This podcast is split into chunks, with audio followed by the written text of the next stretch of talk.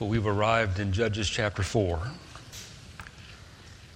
This is the fourth week that we've been studying this book together, and Lord willing, we're going to continue in it all the way through. I've had several of you tell me early on that you were anticipating this fourth chapter. So today's your day. Lord, help us. Chapter 4 receives probably the most attention in the book of Judges than any other chapter. Reason being, Deborah is here in the fourth chapter. So is Barak, Sisera, and Jael. This is a great chapter in this historical narrative. But I want to point you early on to the verse that I think is the sum and the theological point to be made out of this chapter. And it's the 15th verse. We'll get to it later as well. But it reiterates what we just sang. The Lord routed Sisera and all his chariots and all his army with the edge of the sword before Barak. And Sisera alighted from his chariot and fled away on foot. It's like the first half of chapter 4 builds to verse 15, and the rest of it falls away from it, and the word here is routed. We're going to talk more about that word when we get to it. I want to begin with a few examples of how this chapter is commonly used, and then show you how poverty-stricken that use really is. Chapter 4 is very commonly used by those who are trying to establish as a normative scriptural pattern that women can be in pastoral leadership, that women can be preachers in the church, and the appeal is made to Deborah. I want to be careful here not to say too much, not to say too little, but I want to give you a couple of examples and then show you if this is all we get from Judges chapter 4, then we have come up very, very short. If this is all we know of Judges chapter 4, we have missed the great truth of God being the God who saves by routing the enemy. And really, that's what he's done for us in Christ. He has routed the enemy of sin. The word rout means to throw into complete panic. And he threw sin in our lives into complete panic when the blood of Christ was shed upon Calvary. He routed sin. He routed the adversary. He routed all the forces of evil on Calvary and worked for us a great salvation. That is the point of Judges 4. Deborah and Barak are mere characters in that larger, greater story of what God has done. But here are some examples, and you'll see the poverty of these examples very clearly. I got this right off of the website of Baylor University. Baylor has what they call an assembly of Deborah's daughters. And this is one of their advertisements. Deborah, as a prophetess and judge, Deborah becomes for us a, notice the words, all of these words are important, a potent symbol of female authority and speech. She is an obvious example for women aspiring to claim a public voice in the 19th century. These women who will go on to be mighty preachers, devotional writers, suffragists, even abolitionists are known as Deborah's daughters. Another website, and this is written by an author who has written the book. Notice the title of the book, Your Queendom Come. This is what she says. With exception of that one pesky little verse in 1 Timothy, The biblical narrative overwhelmingly speaks about women in leadership position and paints them overwhelmingly in a positive light. Thus says the author of Your Queendom Come. I use these examples, and there are numerous others, not to be mean-spirited, not to be made uncomfortable by them, no doubt, nor am I overjoyed in addressing these. But I want to point out what we are all very aware of. Many appeal to Deborah in Judges 4 as the basis for their position of women being among those who were called, gifted, and especially used of God in pastoral ministry. Daniel Block, whose commentary I've greatly benefited from in studying this book of Judges, summarizes this well when he says, the heroic roles played by women and the seemingly negative light in which men are cast in this chapter offers investigators fertile ground for their feminist commentary. And he's right. There are heroic women in this chapter, let's be honest. Deborah and Jael are heroic figures used of God to accomplish the routing of Jabin, king of Canaan. But there is no, in my estimation, and we're going to deal honestly with the words of Barak. Many have thrown him completely under the bus and have run over him because of his words that he speaks to Deborah. But I'm going to present to you that many of us have completely misunderstood his point.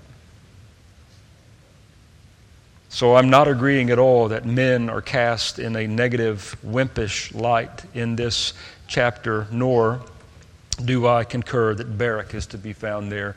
Might I remind you, we'll come back to this later, but when you turn to Hebrews chapter 11, whose name do you find there? Barak. My intent going through this chapter is not to build up a straw man and then tear it down with old arguments, or to use scriptures out of their context. My intent is to look at what the scriptures actually say concerning Deborah and Barak, and we exalt them so far as the scriptures do, and no further. Nor do we want to take away from them their place in this history either. So what I want to do before we begin in verse 1 of chapter 4, I want to pray briefly and ask for the Lord's help for me and for you as I speak and you listen. So let's do that. Father, we come. We've got the book of God open before us. Lord, we desire to understand it rightly. Help us to see through the smoke. Help us to see through all of the cultural trappings that have been laid over this fourth chapter. Help us to see the beauty and glory of Christ in it. Help us to see the powerful God at work in saving His people yet again in it. And let us deal honestly with the characters that You've used.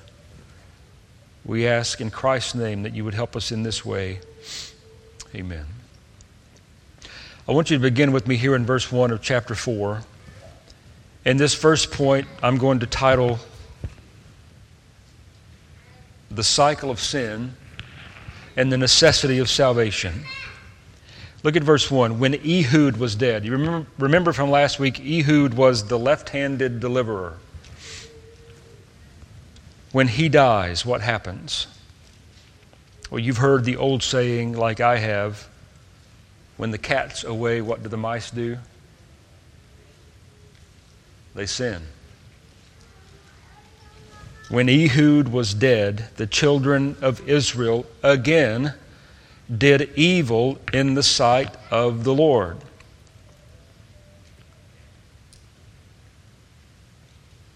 So the Lord sells them into the hand of Jabin, the king of Canaan. But before we get into him and his place in this chapter, I want you to note with me the cycle of sin and the necessity of being saved from it. Notice the word again in verse 1. This is the repetitive cycle. and Dale Ralph Davis, I want you to hear clearly what he says. Please listen to what he says. I'm quoting him directly because I can't say it any better. He says, "It is difficult to be creative in sin. There is a certain monotony about it. Most all of it has been done before. It is simply that we do the same thing again. Sin is a boring routine, not fresh excitement." That's the deceptiveness of it, isn't it? He goes on to say, "The fast lane of sin becomes an old rut. Hence we have two problems with sin. It's slavery and it's staleness." And I end quoting him there. I think he hits the nail on the head. The excitement of sin leads to death. The wage of sin is death. What once was exciting, fresh, and new becomes old, enslaving, entrapping, and damaging, damning, murderous, any other word that you want to attach to it. But notice also, it's when the external restraint of Ehud is removed that the children of Israel fall into sin again. Many of us can relate so easily and so quickly to the Israelites here. Take away external restraint, whether it be the external restraint of fellowship with the church, whether it be the external restraint of a mother or a father, whether it be the external restraint of a close friend, mentor, confidant, whomever it may be. Take away the external restraint of this person or group of people, and what happens? We fall into sin again. Again, quoting from Mr. Davis, he says, "There is something wrong with religion when its degree of fidelity or faithfulness depends solely on outside pressure, influence, or leadership. If we are Christian only because of our surroundings or the expectations of other Christians around us, then we may very well lack a genuine and real work of grace in our hearts." End quote. What's he trying to say? If your Christian faithfulness is dependent upon someone else and not on you, be careful. Be careful. So let me ask the pressing question. Who is responsible for the children of Israel again doing evil in the sight of the Lord? This question needs to be asked, and it needs to be dealt with honestly. Is dead Ehud responsible? Or are living Israelites responsible? Some would say God's responsible. After all, could he not have kept Ehud alive? And all of this would have been avoided? How you answer that question reveals a boatload about your belief concerning accountability and real Christianity. Ehud is not to blame. His being taken off the scene is not to blame. Not to blame, the Israelites are to blame. That's what I'm trying to say. God is not to blame for removing Ehud from the scene. And this is where we as Christians so often fall short in not accepting personal accountability before God. It's always someone else's fault. Let me remind us all, we are always, always, always accountable to God. He is ever keeping watch over us. The absence or unavailability of another person does not permit our sin or give license to it. Sin is always sin before our holy God. The Israelites did evil in the sight of the Lord again, and the Israelites must own that sin themselves. It's not Ehud's fault. It's not God's fault. It's their fault. Oftentimes we make the distinction between a possession of faith and a profession of faith. Profession of faith very often is easy. But actually being in possession of it is something far different. That's the thing that we must be extremely careful of. And yes, I'm inviting you here to examine yourself.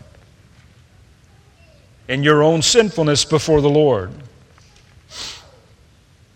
Own it yourself and then cast it off on Christ, and He'll take it away. He's a personal Savior.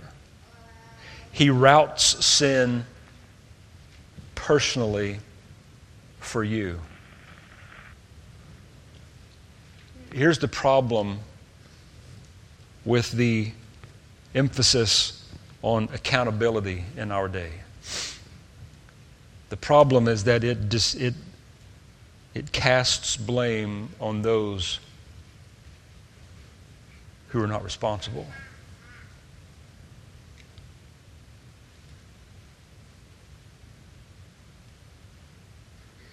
So I want you to move from that thought with me to the second point, and I'm going to call this just some familiarities and introductions to certain characters.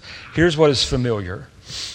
Israel again did evil in the sight of the Lord. So what does the Lord do in verse 2? He sells them into the hand of Jabin, king of Canaan. The next familiar thing is that the children of Israel cry out to the Lord, and the Lord raises up for them a deliverer. This time it's a two-headed deliverer, Deborah/Barak. So let's deal with Jabin first. We see him there in verse 2. He's the king of Canaan. If you're a good student of your Bible, you will know that Jabin, king of Canaan, was defeated by Joshua in chapter 11. So how does he again return here in chapter 4? This is also, chapter 4, a favorite of those who try to disprove the Scriptures by having discrepancies. Well, let's deal with that. Jabin, most likely, was a common name like Philip or Henry concerning kings, or it could even be considered as the Pharaoh of Egypt, always being referred to as Pharaoh. So that's an easy dismissal of some discrepancy. So we find this man again, or one bearing his title, Jabin, king of Canaan, but notice his might and his strength. And I think here we are not wrong in seeing him as a picture of the enslavement that you and I were under as being sinners before a holy God. Notice it says he had 900 chariots of iron. And for 20 years he had harshly oppressed the children of Israel. Jabin was a tyrant. And when we see his end through the death of the commander of his army, Sisera, later, just remember, no injustice was done here. Jabin is getting retribution for his actions based upon a holy God. And we see this pattern play out in Judges over and over again, don't we? God raises up, He uses them, and then He puts them down. Thus is the power, the sovereignty, and the providence of a holy God. So Jabin, the king of Canaan, has for his commanding officer Sisera, who plays a huge part at the end of chapter 4. But then we are introduced for the first time in the 4th verse of chapter 4 to Deborah. And notice what the Scriptures say about her. Verse 4, now Deborah, a prophetess. What's the first thing that the Scripture says about this woman? She's a prophetess. It gives the name of her husband, Lapidoth. And it says she was judging Israel at this time. It's interesting that some of the thinking that I began with by authors of books like The Queendom don't see Lapidoth as being the name of her husband at all, because that would be too much to show that she was a woman who was married and under the submission of a husband. So they take the meaning of his name, which means fiery, and they turn it into an adjective of her character. And so they would say that Deborah is a fiery woman, not the wife of Lapidoth, but a fiery woman. Not what the Scripture says. There are several prophetesses in the Scriptures. Miriam in Exodus, Huldah in 2 Kings, Noadiah in the book of Nehemiah, and Isaiah's wife, though she's not named, all considered to be prophetesses, and in all of them the name of their husband is given, save for Anna, the last of the prophetesses in the New Testament. We're told that she was a widow. Her husband's name was not given, but her father's name is. And so when we look at Deborah, to give a definition to her, what we do is what the Scriptures do, and we begin by saying, first and foremost, she's a prophetess. And what that means is she speaks for God. She's not unique in this calling. She falls into a line of succession that we've gone through by some of the great women characters in the Old Testament. But also dealing honestly with verse 4, it says she was judging Israel at the time. And if you look at that verb for judge in Hebrew, it's the same as Othniel, it's the same as Ehud, it's the same as every other judge, Shamgar. But there are some great differences about her judging Israel. And again, Daniel Block points these out in his commentary, and I think they're very helpful. Nowhere are we told that the Lord raised her up like he raised up Othniel or like he raised up Gideon. There is no mention of the empowering of the Holy Spirit given to Deborah. And then we have to ask the question, why Barak? Why is he necessary to this whole story? Never does it say that Deborah saves Israel. That's one of the marks of the judges, that they are deliverers, saviors of Israel. That's attributed to Deborah nowhere in the story, but to Barak. She is absent from the battle scene, and she prefers to refer to herself in the song attributed to her in the 5th chapter, not as a judge, not as a warrior, but in the 7th verse of chapter 5, she refers to herself as a mother in Israel. That's the way that she wanted to be immortalized in Scripture. So to deal honestly with her, she is a prophetess, and in so doing, she announces both the will and the word of the Lord. We're also introduced to Barak here in the early verses of the 4th chapter, and we're just told simply that Deborah summons him in the 6th verse. We're also introduced to the name Haber the Kenite in verse 11, and then most notably his wife Jael, who we'll come into contact with towards the end.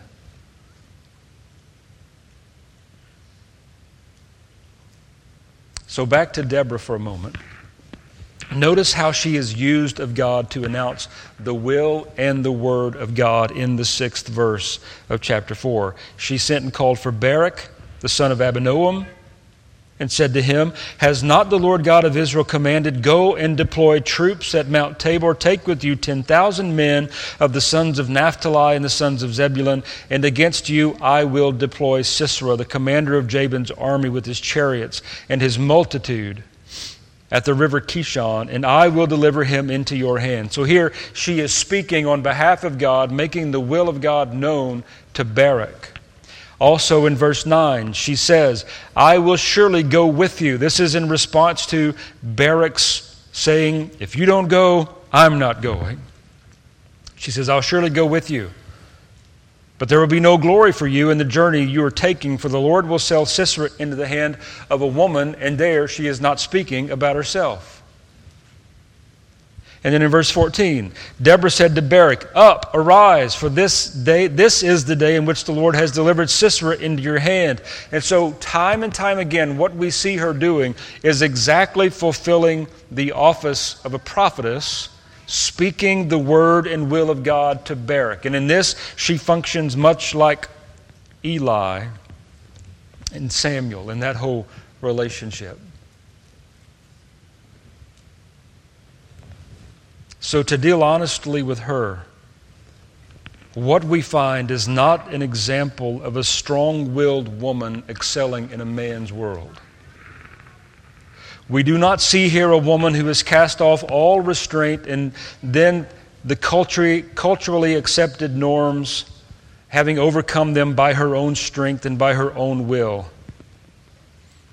That's not an honest biblical assessment of Deborah at all. She was a prophetess raised up by God to give direction through her words and her presence, just like Samuel. To see her as something less or something more is not to understand her at all.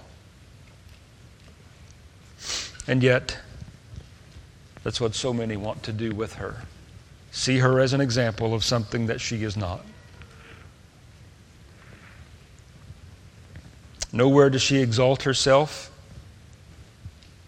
but everywhere she gives glory to the Lord.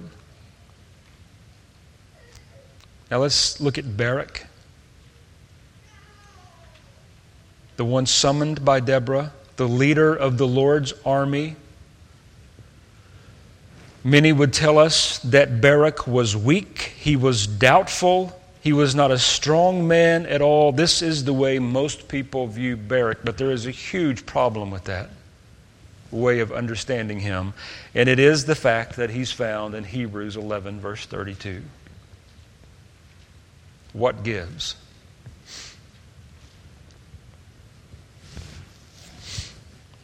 An example is seen with Barak of the danger of allowing the current social climate to have a part in interpreting ancient Scripture.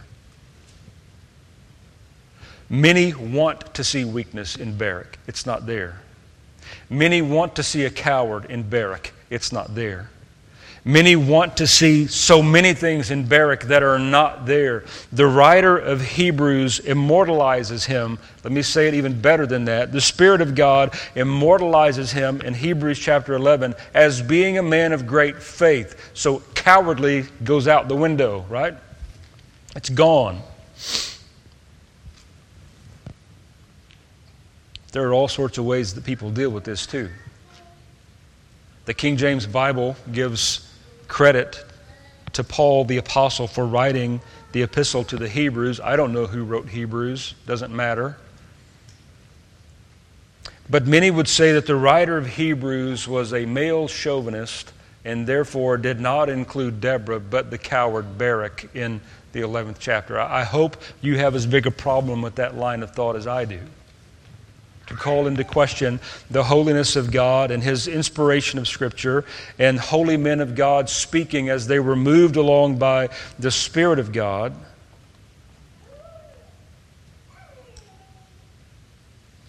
On the other hand, do you think it would take a great measure of faith to run down the mountain to face Sisera, who had 900 chariots of iron? I think it would take a lot of faith. And so let's look at his interaction with Deborah, where he so often gets labeled a coward and weak. After Deborah says to Barak that the Lord is going to deliver Sisera into your hand, go to the river Kishon. What does Barak say to her in verse 8? Barak said, if you will go with me, then I will go. But if you will not go with me, I will not go. And that's the cowardly Barak, right? No. That's Barak wanting to be assured not of Deborah's presence, but the Lord's presence with him. She's the prophetess. She's the one who is speaking for God. All Barak is saying here, if the Lord goes with me, I'll go.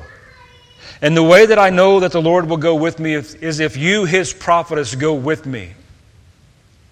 I don't want to go where there is a famine of the Word of God. I want the spokesman of God to be present. That is all that he is saying. He's not revealing a lack of faith. He is not revealing his timidity or the fact that he is a coward. He is saying, if the presence of the Lord is not there, then I'm not going. But on the other hand, what's implied there? What's implied is, if the presence of the Lord is there, nothing can stop me from going. even though I'm leading a ragtag bunch of Israelites down the mountain to meet 900 chariots of iron, if the Lord is with me, I will go. Thus, the writer of Hebrews puts him in Hebrews 11. Tremendous man of faith. That's the way that we should rightly see Barak. He led an army against the most powerful king and the most powerful commander of that king's army of his day.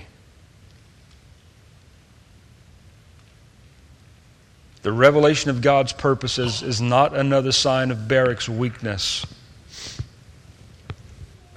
It's another surprise of the Lord. We said last week, the Lord is not confined to the way he delivers. Last week, he used a left-handed man, which you'll remember, that didn't just mean he was left-handed and could use his left hand better than his right hand. What it meant was he had no ability to use his right hand at all. Whether through injury or birth deformity, he was impaired in the use of his right hand. So surprise, surprise, God uses this left-handed Savior. And this week, surprise, surprise, God will use a woman to defeat the most powerful man on earth at that time. He is not bound by what we think is appropriate. He is not bound by what we can stomach. He is not bound what we will give our approval to. The Lord is sovereign. We are told in Psalm 115, verse 3, he sits in the heavens and he does whatever he pleases. And it pleased him to use the hand of a woman to put down the most powerful man in the world at this time. And to that, we just bow our heads and say, amen, so be it.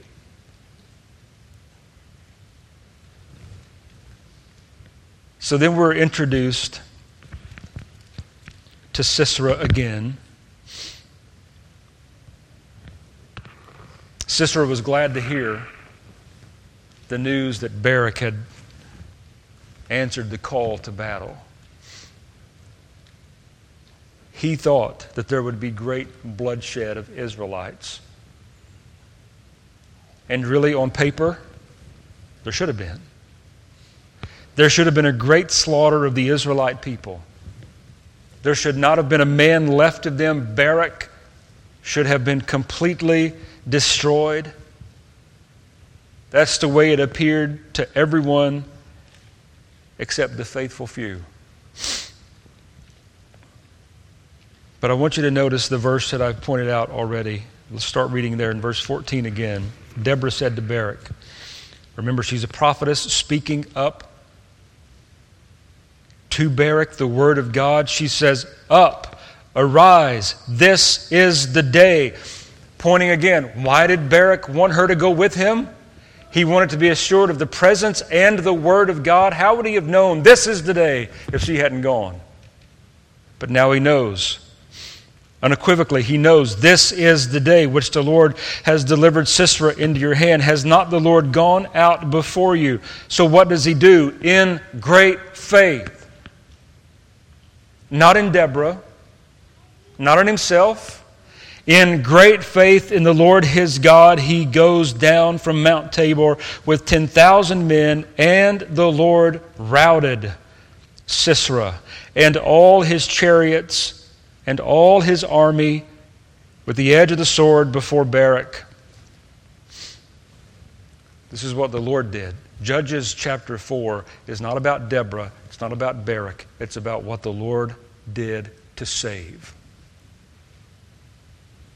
The greatest word in all of chapter 4, again, is this word, rout. This is the same word that's used when God routed or threw into a panic the Egyptians so that they were just throwing gold and silver at the Israelites as they made their way out.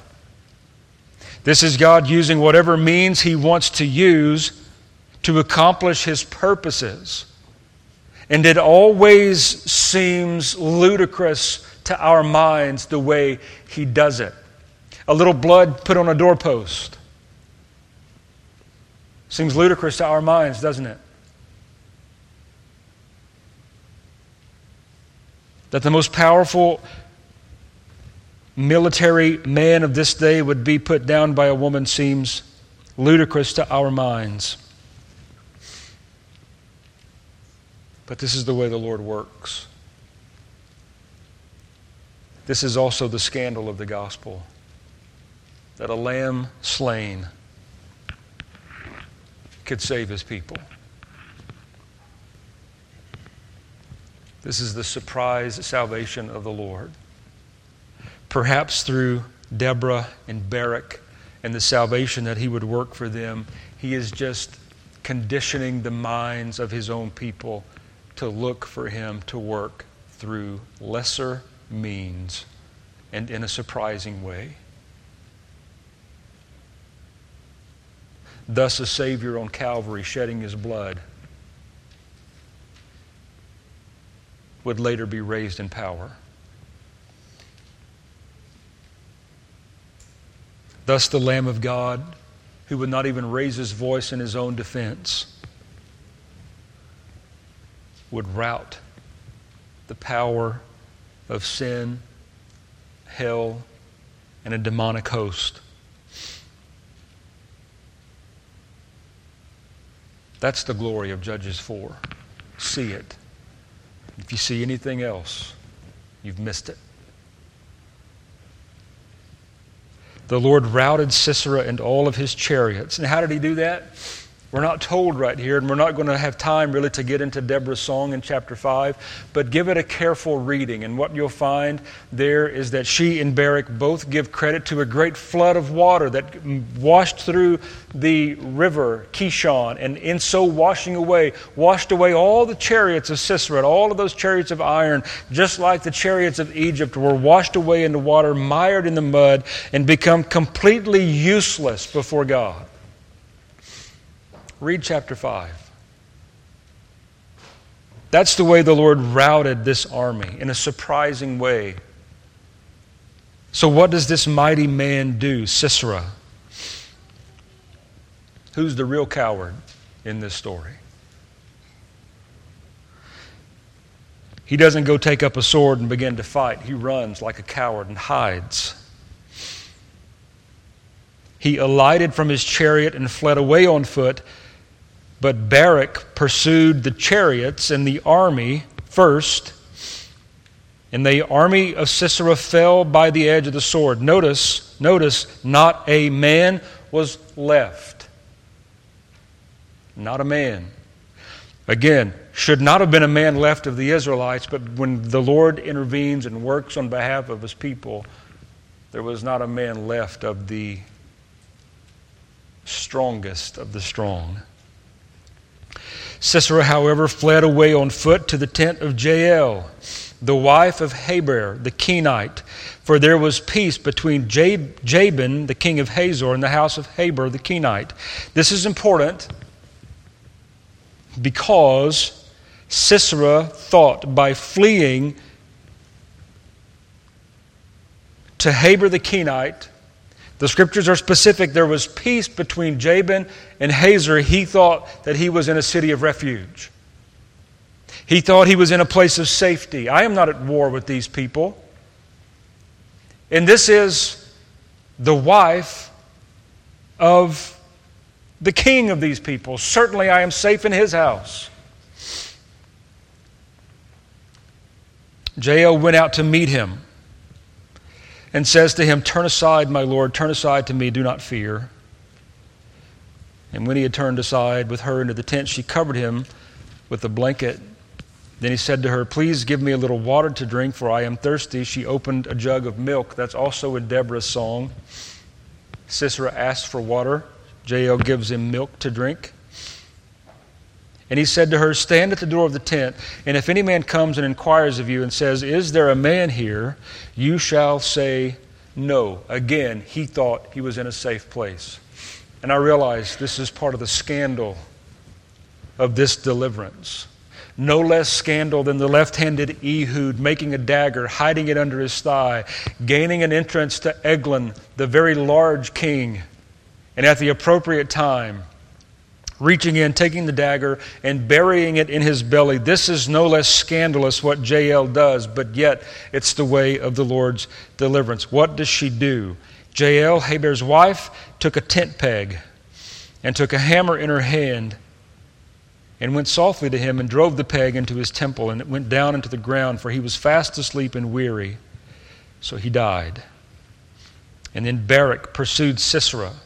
Jael came out to meet him and said to him, "Come, I will show you the man whom you seek." And when she went into the tent, there lay Sisera dead with the peg in his temple.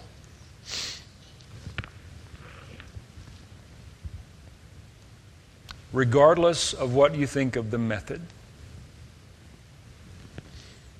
see the result in verse 23, and see to whom it is attributed. And then put your hand over your mouth and say amen. So that day, God subdued. Who subdued? God subdued. On that day, God subdued Jabin, king of Canaan, in the presence of the children of Israel. Don't you love the way that reads? No credit is given to Israel. Were they active in the battle? Of course they were. Did they shed the blood of some of the enemy's army? Of course they did. But notice verse 23 is so carefully worded. On that day, God subdued Jabin, king of Canaan, in the presence of the children of Israel. Israel, though active participants, are portrayed in this verse as being bystanders and witnesses of the power of God. They were in the blessed place, even though in the chapter earlier they were crying out because of being enslaved to this tyrant. They were in the blessed place of watching their God deliver them once again. And then in verse 24, the hand of the children of Israel grew stronger and stronger against Jabin, king of Canaan, until they had destroyed Jabin, king of Canaan.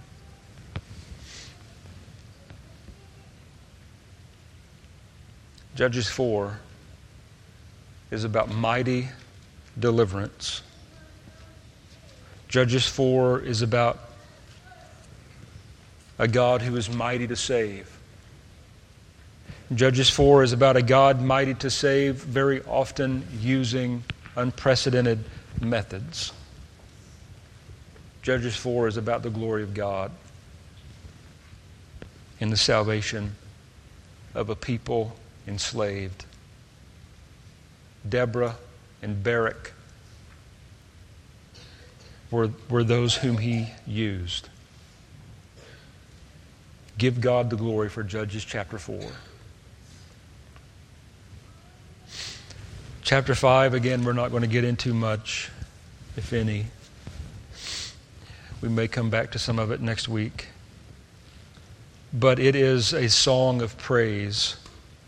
Verse 1 reads, "Then Deborah and Barak, the son of Abinoam, sang on that day, saying," and all of it is praise to God for what he's done. And there's some important details there about the way he did it. Let me close by asking a couple of questions.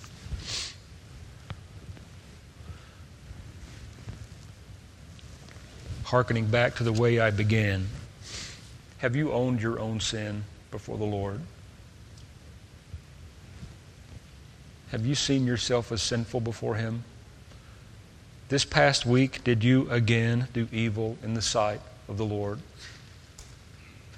Was there anything novel in it? Anything new and fresh and exciting? If there was, next week is going to be old and stale. And I love the quote from Dale Ralph Davis again. The fast lane will very quickly become a muddy rut. How are you planning to break free from that?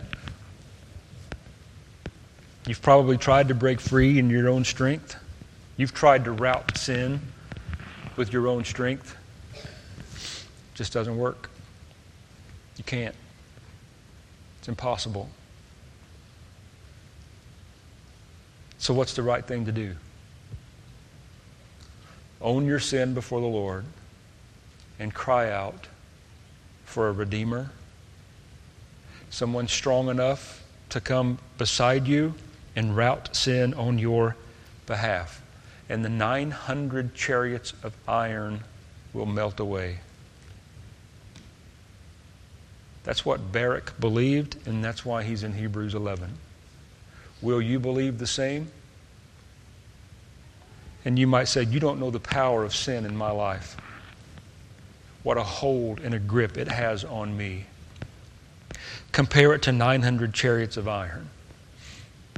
And perhaps you would say, that's a good comparison. Might I remind you of the ease with which those 900 chariots vanished? By these characters in this story acting in obedience to God. There is no power of sin that Christ cannot break. And I want to say that to the unbeliever first, and then the believer second. Believers fall into sin. Believers get ensnared in sin. Speaking to both, there is no power of sin holding sway over your life that Christ cannot rout and make it all melt away. But there's responsibility on your part. You have to come. You have to believe. You have to exercise faith. You have to go down the mountain just like Barak. You have to hear the call of God. Arise, go up. And then you got to move. God will work on your behalf. Don't hear me say that you have to meet God halfway. That's not at all what I'm saying. Salvation is first, foremost, ultimately, finally of the Lord, so that He receives the glory for it. But you have to come and drink of the water of life freely with no cost. Come empty-handed. No money, no price. The gospel of Christ and the salvation that He has worked is for you. Let's pray. Father, we thank You for Judges chapter 4. We thank You for the salvation that we were able to witness in the routing of the enemy and the people You used to do it. Lord, I pray for everyone here this morning that we would experience the routing of sin in our life. Lord, and that You would use the Deborahs and the Barracks in our lives, those who are speaking the gospel to us. Use it for good, but let the glory go where it rightly is deserving, and that is to You. Jesus Christ is both the author and finisher of our salvation. Help us with eyes of faith to cast our gaze upon Him from this time forth and forevermore. Lord, be exceedingly gracious and merciful to unbelieving hearts. Lord, draw them out.